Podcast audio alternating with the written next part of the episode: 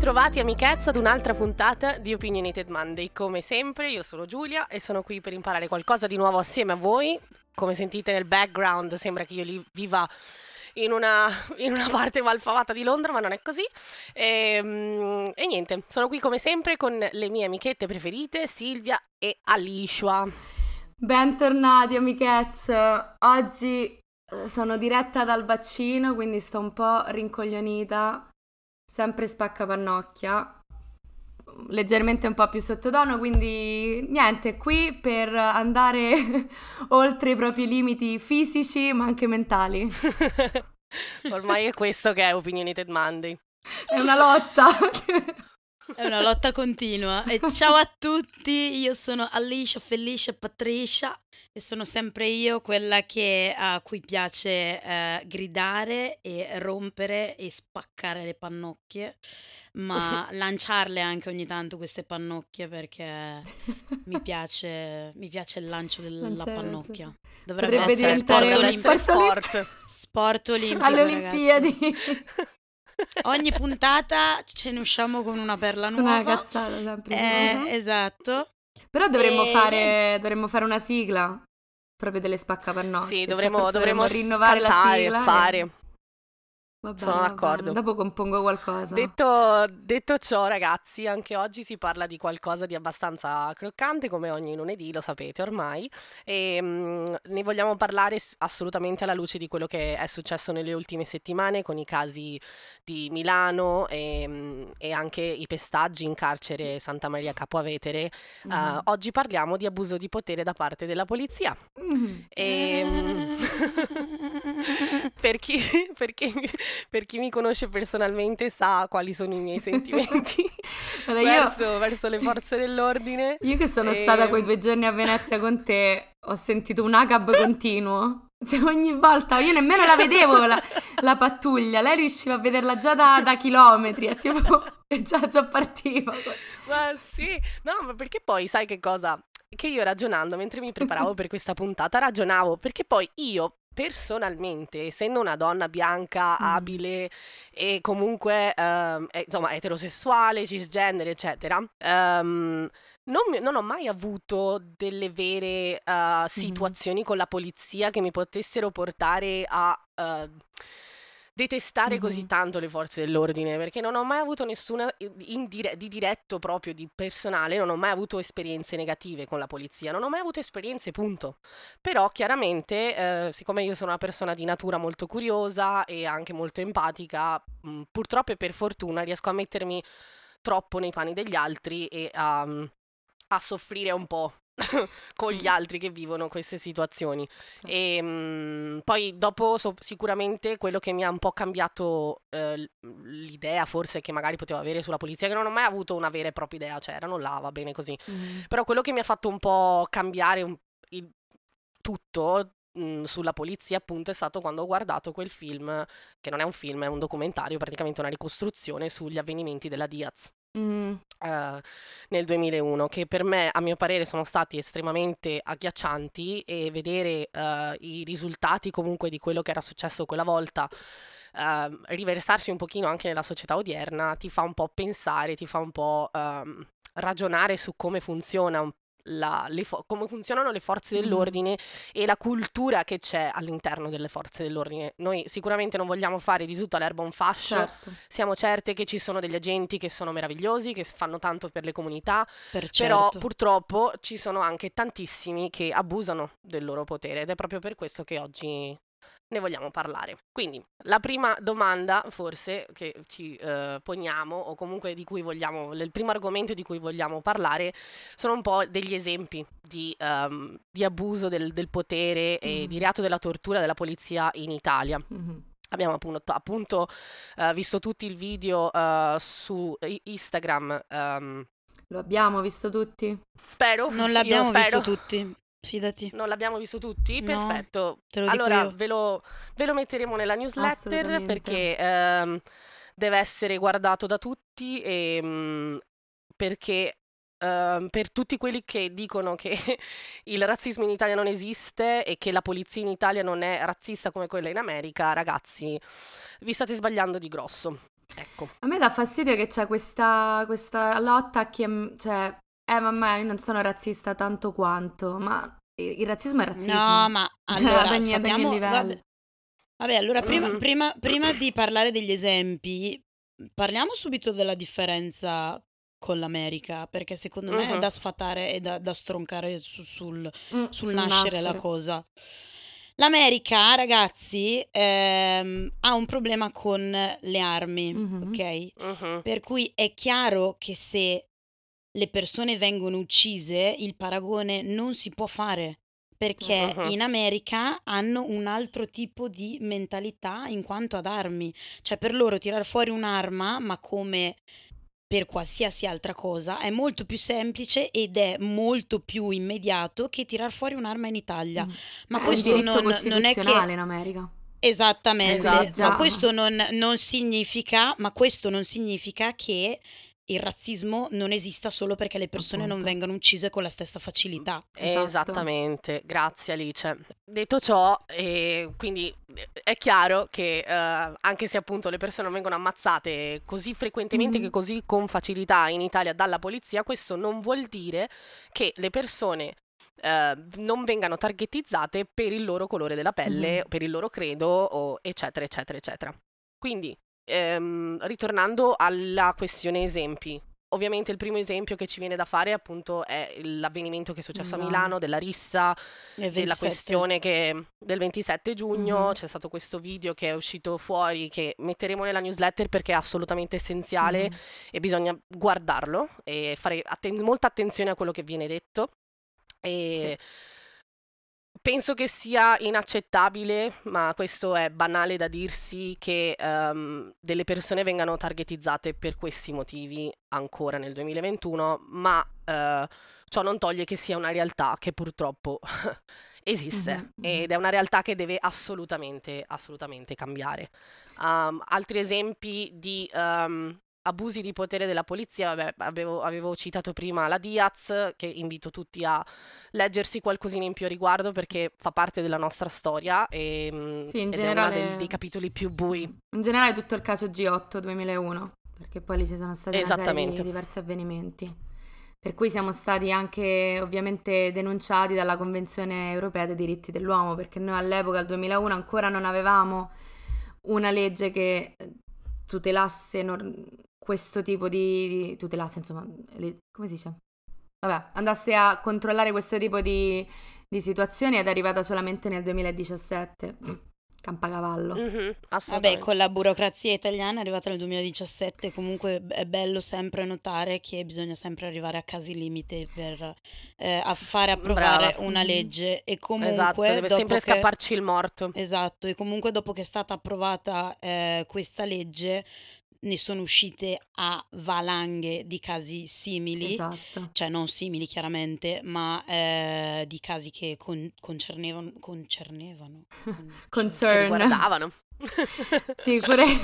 di casi che riguardavano comunque appunto abuso di potere e e mi viene da dire, se non avete ascoltato l'ultima puntata, ascoltatevela, perché non si parlano delle stesse cose, ma la modalità è la medesima, nel senso che assolutamente abbiamo detto la stessa cosa alla scorsa puntata: finché non approvi una legge poi non sai neanche esattamente cosa succede in un paese, i casi non vengono riportati e la cosa non viene affrontata, quindi credo che sia abbastanza simile. Anche qui, come il DDL Zan, l'iter di approvazione è stato lunghissimo, perché ovviamente c'è stata tanta gente che andava contro a questa, che era vista come un'imposizione. Vabbè, magari parliamo. Ma avevo sentito addirittura che la Meloni voleva abolire il reato di tortura perché impediva ai poliziotti di fare il proprio lavoro. La Meloni, la Lega, perché non vanno a farsi un weekend a Ostia? Se vanno a mangiare un piatto di pasta invece di sparare ste cazzate? Poesia. Quello che mi domando tutti i giorni. Glielo pago io. Poesia. Te ci porto a mangiare io, ma basta. Basta sparacazzate, per favore. Veramente, cioè invece che andare di fare dei passi avanti, no, a riguardo di queste situazioni, facciamo 5.000 passi indietro, reintroduciamo la tortura. Vai, esatto. Che sembra che è l'approccio migliore, la violenza sembra essere sempre l'approccio migliore. Comunque non so, raga, se voi avete visto gli ultimi, uno degli ultimi post di Carlotta Vagnoli, che io stimo tantissimo, penso che siamo tutte e tre nello stesso club, dove appunto lei spiegava che la mentalità che c'è in Italia del se ti trovi a sbagliare, se ti trovi a fare un errore, a compiere un crimine, eccetera, l'unico modo per è quello di punirti e tutta la violenza che ti viene fatta è praticamente giustificata perché tu hai fatto un errore e per quell'errore devi pagare, devi essere punito e basta. Quindi siamo rimasti assuefatti un pochino, un po' abituati a questa violenza che tra virgolette risolve tutto, quando assolutamente, raga, non risolve un cazzo, ma fa peggio. Mi viene da pensare ad una cosa, perché poi pare che la butta sempre là, ma è anche questo uno strascico della Chiesa e della Bibbia. Mea colpa, mea grandissima colpa. Certo. Ma per certo. Ci sta sempre. Papa Francesco dovrebbe essere il quarto capannocchio a sto punto. Raga, certo, questo è anche un grandissimo strascico, un enorme sintomo della legacy un po' del fascismo. Esatto, vero. Perché quello è, raga, perché l'Italia si è unificata nel 1861 e poi praticamente dopo un breve periodo di c'è stato subito Mussolini con il fascismo, il totalitarismo, nazionalismo, eccetera eccetera, e si è creata un po' questo strascico, perché comunque guardando, leggendo, perché io ho letto un po' anche quali sono un po' i valori etici, no, della polizia, dei militari, eccetera, e tra i primi c'è sicuramente la questione del patriottismo, che quello è inevitabile che sfoci in nazionalismo poi, e quindi quella cosa di superiorità fantomatica su qualsiasi altro tipo di popolazione. Ma secondo me non è inevitabile che sfoci nel nazionalismo, potrebbe essere semplicemente patriottismo. Cioè se vieni educato all'idea che ok, è bello essere patriottici, è bello dire sono fiero della mia città, della mia nazione, eccetera, eccetera, non significa che poi io sia per forza la razza superiore. Ma quello dipende, secondo me, da come viene insegnato, esatto, da come viene impartito. Nel senso, secondo me, se ti fanno il lavoro... Adesso io non lo so, raga, perché non sono mai stata in accademia militare, non ho idea. Questo è solo chiaramente frutto di ragionamenti e pensieri dopo aver letto cose, quindi potrei anche assolutamente sbagliarmi. Però mi viene da pensare...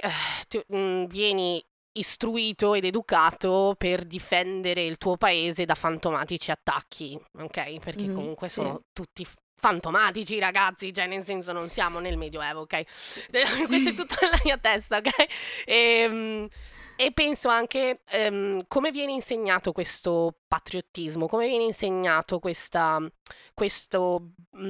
attaccamento alla difesa e alla difesa dei confini, al mantenimento dell'ordine pubblico, cioè che cosa vuol dire veramente, perché mi sembra un po', e ripeto, magari dico una cagata enorme, ma mi sembra che la maggior parte, non voglio dire tutti perché sarebbe sbagliato, ma la maggior parte delle forze dell'ordine tendano comunque a inclinarsi verso la destra come orientamento politico. Non dici una cazzata, io conosco persone che hanno a che fare con la polizia e anche persone che sarebbero volute entrare in polizia che confermano questa cosa. Devi avere quell'attitudine. Poi è ovvio, non facciamo di tutta l'erba un fascio, lo diciamo miliardi di volte. Però sì, tendi da quella parte, tendi al nazionalismo ed è anche per questo che nella maggior parte delle volte si parla di casi in cui la polizia attacca per motivi solamente legati alla razza. Cioè il caso di Milano, se parliamo di un gruppo di ragazzi di 20 anni che stava facendo i ragazzi da 20 anni, c'era lì un po' la confusione... Non erano assolutamente... Tutto naturale. Sì, non erano assolutamente nessun tipo di threat in nessun modo. Certo. Però gli sono arrivati 6 volanti, 2 camion blindati, manganellate senza motivo, E poi anche il modo in cui vengono raccontate le cose, perché se si leggono i giornali sembra sempre che siano le forze dell'ordine che sono attaccate. Per carità, ci sono ovviamente anche i casi, non è? Uh-huh. Ma tipo per il caso di Milano, titoli che dicono si parla di motivo razziale ma non è assolutamente vero. Loro sono stati attaccati con delle bottiglie. Sì, hanno lanciato le bottiglie, sì. No. Secondo me ci sono varie dinamiche da prendere in considerazione. La prima è che la polizia in questo caso vede le minoranze come persone che sono marginalizzate, che non si integrano, uh-huh, per cui le vede come pericolo, secondo me. Quindi qua c'è proprio la parte tutta psicologica. Uh-huh. Ed in più c'è sempre il discorso il mero discorso abuso di potere, ovvero io sono forte e tu sei debole perché sei un represso, uh-huh, e sei un frustrato. Sì. Certo. Sempre per minimizzare, perché io posso e tu no. Uh-huh. Vieni qua che ti do 2 cartoni io in faccia. Ecco. E secondo me anche un'altra cosa da prendere in considerazione per quanto riguarda un po' i valori etici delle forze dell'ordine italiane è anche un po' il senso di gerarchia, no? Il rispettare, mm-hmm, quello che c'è sopra di te, i gradi, sì, cioè, ci sono quelle figure al vertice fondamentali che quello che dicono, quello si fa. E ovviamente se al vertice ci sono mele marce, poi tutte le mele che ci sono sotto, non so. E io ti ritiro la chiesa di mezzo, perché tu quando vai in chiesa il prete ti parla dal pulpito. Se vai all'università il professore ti insegna da una cattedra, non sta mai allo stesso livello, ti ricorda sempre inconsciamente che tu sei sotto. Certo. Mafia. Assolutamente. Comunque, parlando sempre di abuso di potere e opinione pubblica, ecco, l'opinione pubblica sulle forze dell'ordine. Perché io sono andata, sono finita un po' in un rabbit hole in questi ultimi giorni, preparandomi. Esatto. E sono andata a fare una cosa che sconsiglio di fare a tutti quanti, ovvero andarsi a leggere i commenti. A vedere i commenti. Sui post. Ho fatto delle persone. E purtroppo, come Alice potrà anche aiutarmi in questo caso, purtroppo l'opinione pubblica su questo è parecchio... è spaccata a metà, come sempre, perché ci sono le persone che appunto sostengono la parte lesa, perché penso ci tiro in ballo, ma noi saremo sempre dalla parte della parte lesa, mai dalla parte della pula, sorry. Perché anche poi in questo caso, vabbè, palese, ma non solo col caso appunto di Milano, ma con la questione delle carceri, che appunto tutto il casino che sta succedendo adesso, che sono venuti fuori questi video veramente da brividi lungo la schiena, lungo le braccia, le gambe, tutto, perché io non posso immaginare come sia possibile che un'altra persona possa togliere la dignità ad un'altra persona in una maniera del genere. Perché non è vista come persona. Bravo, punto. Bravissimo. Cioè sono state bastonate persone che erano su carrozzine, su sedie a rotelle. Sì, sì. No, diventi una palla, diventi un gioco, non so che cosa diventi. Non diventi assolutamente... un numero. Sì. Sei nessuno. Non sei assolutamente nessuno, non hai né il diritto né la possibilità di fare un errore, che magari sono errori portati da circostanze, raga, perché ricordiamo sempre che siamo sempre vittime di quello che ci accade. Poi certo abbiamo potere di scegliere, potere di magari anche cambiare il corso della nostra vita, ma se non ci vengono dati strumenti ed opportunità non ce ne renderemo mai conto e penseremo che quella realtà è la nostra realtà e con quello dobbiamo fare i conti e basta, quando non è così. Però vabbè, quello che volevo dire appunto sull'opinione pubblica è appunto quello che un po' dicevo anche all'inizio della puntata con quello che aveva detto Carlotta, che appunto se tu sbagli devi pagare, punto. Non c'è quasi possibilità di redenzione.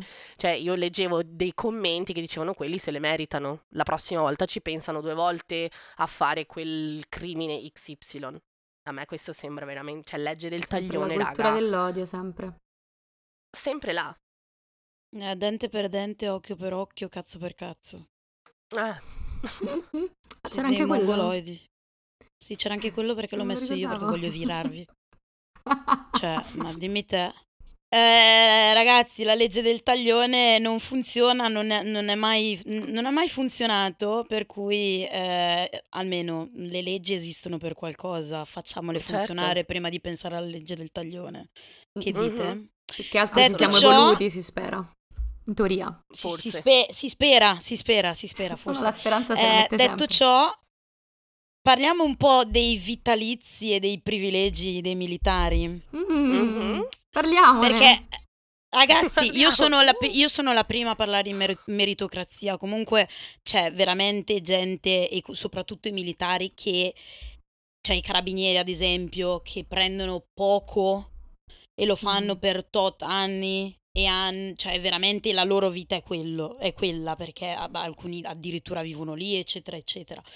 Però certo è che se poi vai a leggere e leggi queste cose un pochino, ecco, adesso capirete perché. Allora, nel mondo militare in Italia abbiamo più comandanti che comandati. Questo sì, signori. Questo è è proprio sintomo. Secondo me possiamo finire qua. Cioè, ma proprio finiamo la puntata, perché ciao ragazzi, siamo su Instagram. Seguiteci, newsletter.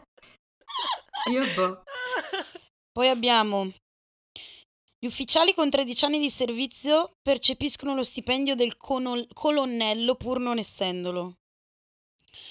Top. Con 23 anni quello di generale di brigata pur non essendolo. Con 15 anni di servizio percepiscono l'intero trattamento economico di colonnello e con 25 anni quello di generale di brigata. Tutti gli ufficiali superiori sono promossi dirigenti con aumenti automatici propri delle carriere dirigenziali. E se si parla di pensioni, abbiamo una maturazione anticipata della pensione di anzianità a 57 anni e 7 mesi, anziché 61 e 7 mesi. Quindi un bello sconto di 4 anni. E mi sa che prima era ancora di più. Identità ausiliaria per i primi 5 anni di pensione. E poi vabbè, abbiamo tutti i privilegi che questi sono proprio vitalizi, non sono privilegi come indennità di volo, aeronavigazione e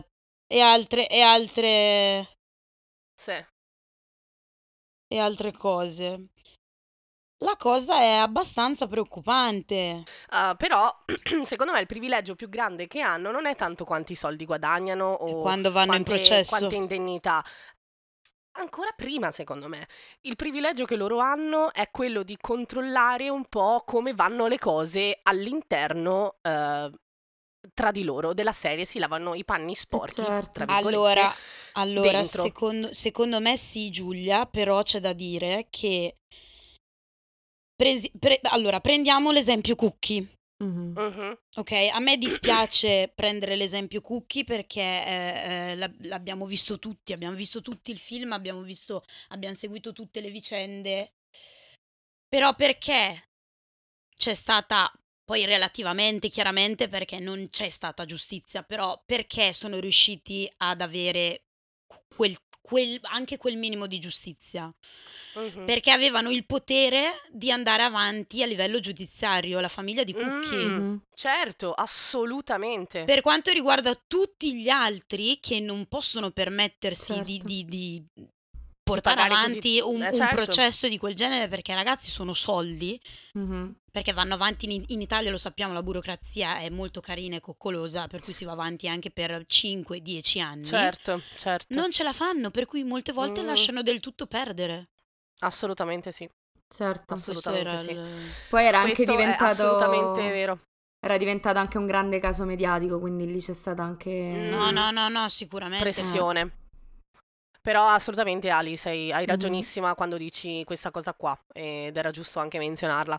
Mi viene anche da pensare un po' alla di quello che dicevo prima, appunto, parlavo, cioè pensavo agli avvenimenti nel carcere Maria Capua Vetere che ci sono stati ultimamente, perché appunto leggendo vari articoli, guardando qualche video su YouTube, ci si rende facilmente conto che i privilegi che si hanno, il codice di omertà che regna all'interno di queste forze dell'ordine, proprio come all'interno della mafia, è secondo me quello che fa più paura di tutti, perché si racconta appunto che quando ci sono stati questi pestaggi nel carcere di Santa Maria Capua Vetere, addirittura i medici, i dottori che c'erano nel carcere hanno omesso le percosse, hanno fatto dei tramacci, come si dice da me, nelle cartelle cliniche, oppure addirittura aspettavano di far vedere i detenuti ai dottori perché le botte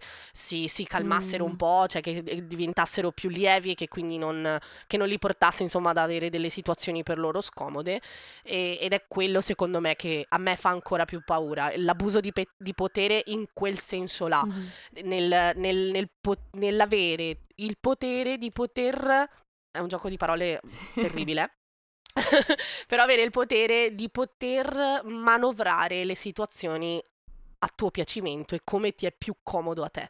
Certo. Non lo so, c'è questa dinamica estremamente tossica di non fare la spia sugli altri perché sia un corpo unito, che però porta a delle situazioni di illegalità estrema, come gli avvenimenti appunto nelle carceri. Ma sì, ma come anche per Cucchi era stata così, ma su tutti quelli che sono indagati c'è una serie di persone coinvolte che omettono. Però secondo me lì, oltre che il codice d'onore, c'è anche un non intervenire, perché io posso capire, c'è quel codice d'onore anche al di fuori delle forze dell'ordine, quello di non far la spia, certo, che ci può stare. Però se succede qualcosa di sbagliato intervieni, mentre invece loro non intervengono neanche. Quindi secondo me sono due cose che vanno di pari passo, che insieme diventano un'arma atomica. Assolutamente sì. No, volevo dire solamente che comunque esiste l'associazione contro gli abusi in divisa, e metteremo il link nella newsletter, è molto, molto interessante, perché lì, oltre a parlare degli abusi, ovviamente abusi in divisa, citare vari casi, c'è anche tutta la parte per la gestione per difendersi da casi di abusi in divisa, proprio per quello che diceva anche prima Alice, non è semplice farti i soldi, molto spesso uno non sa nemmeno posso difendermi, come posso difendermi, no? Perché cioè, l'idea di doversi difendere dalla polizia che dovrebbe difendere te è un po' una contraddizione. Si chiama ACAD. ACAD. È proprio come l'acronimo. Sì, esatto. Interessante. No, come l'acronimo. È l'acronimo di quello che ha appena detto Silvia. Però ACAB proprio. Avevo capito adesso, scusa. Ciao, domenica mattina. Oh, interessante, ACAD. Interessante. Dopo il capitalismo, seconda posizione. Siamo lì. Abbiamo ACAD. Quindi la prossima domanda che vorrei porci è legale firmare?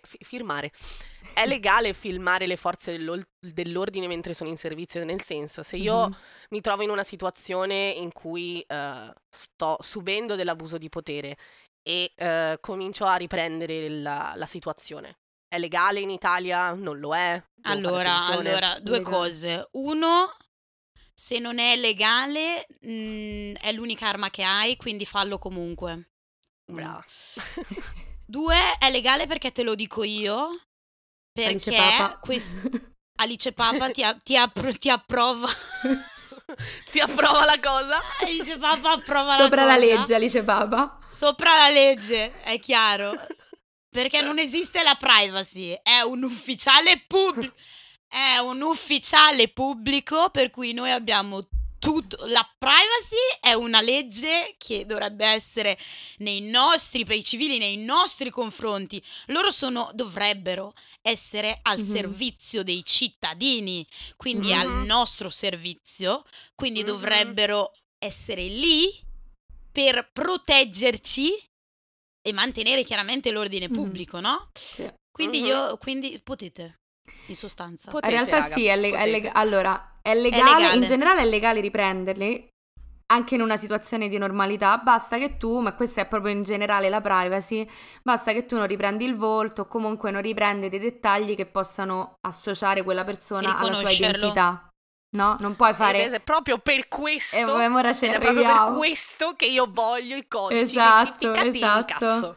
Però se quello sta in giro, sta normale, no, cioè lo puoi no. Se c'è una violenza, un abuso, tu lo puoi fare, non te ne deve nemmeno fregare se prendi il volto, lo identifichi, perché lì è un sistema di difesa. Poi, se c'è qualcuno che conosce la legge meglio di noi e vuole commentarci e darci maggiori informazioni, ben venga. Questo è quello che noi abbiamo letto e di cui ci siamo informate, quindi andate e riprendete. Mandate, scriveteci, ma comunque potete farlo, punto. Esatto, esattamente. Raga, codici identificativi.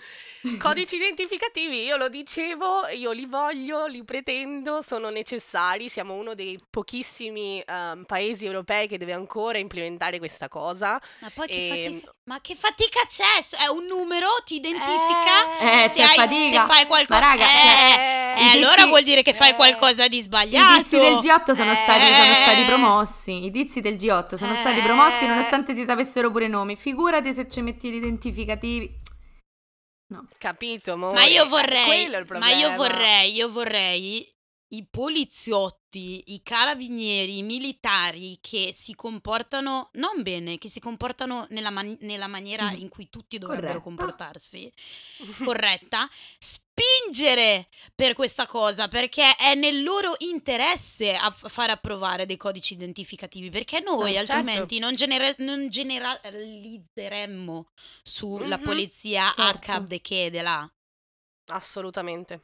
Perché se no vieni anche tu preso in considerazione come poliziotto marcio, come uno che abusa di potere, eccetera, eccetera. Esatto, quando siamo sicure che ci sono delle realtà sane. Certo. Esatto. Io ne sono assolutamente certa. Ma poi, perdonatemi, quando voi chiamate l'Enel o il servizio idrico dell'acqua, no? Loro quando parlano con te ti dicono il codice utente, ma io dico te lo dà l'Enel, non te lo deve dare la polizia. È vero, ma sì, ma pure semplicemente vai in ufficio e il badge. Io nel momento in cui entro in ufficio, badge, lo sai chi sono io che sono entrata, ma se sto facendo quello che devo fare, cazzo me ne frega che male c'è, cioè, certo, che mi badgeano. C'è una bellissima petizione da firmare che metteremo anche nella newsletter, sempre di Amnesty International. Assolutamente. Ed è anche nel nostro link in bio come primo link, giusto per farvi capire quanto è importante per noi che la polizia cominci ad avere questi codici identificativi, body cam se possibile, grazie, e tutto quello che è necessario per proteggerci e per proteggere i poliziotti stessi, raga, a questo punto. Perché possono, cioè, avendo anche una body cam, hanno anche una prova.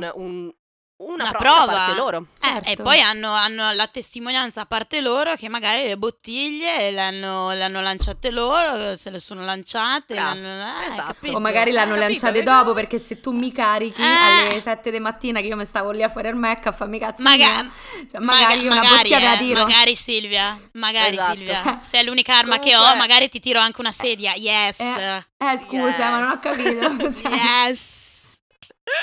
Comunque volevo anche accennare al fatto delle perquise, perché succede talvolta che la polizia ti fermi e ti voglia perquisire. Hanno il diritto di perquisirci e di perquisire le persone? Beh, sì, però a determinate condizioni. Allora, sicuramente casi più eclatanti devono avere mandati dal giudice e essere per entrare in casa o per avere accesso ad un come si dice, uno spazio privato, ad una proprietà, ad uno spazio che dove c'è un proprietario.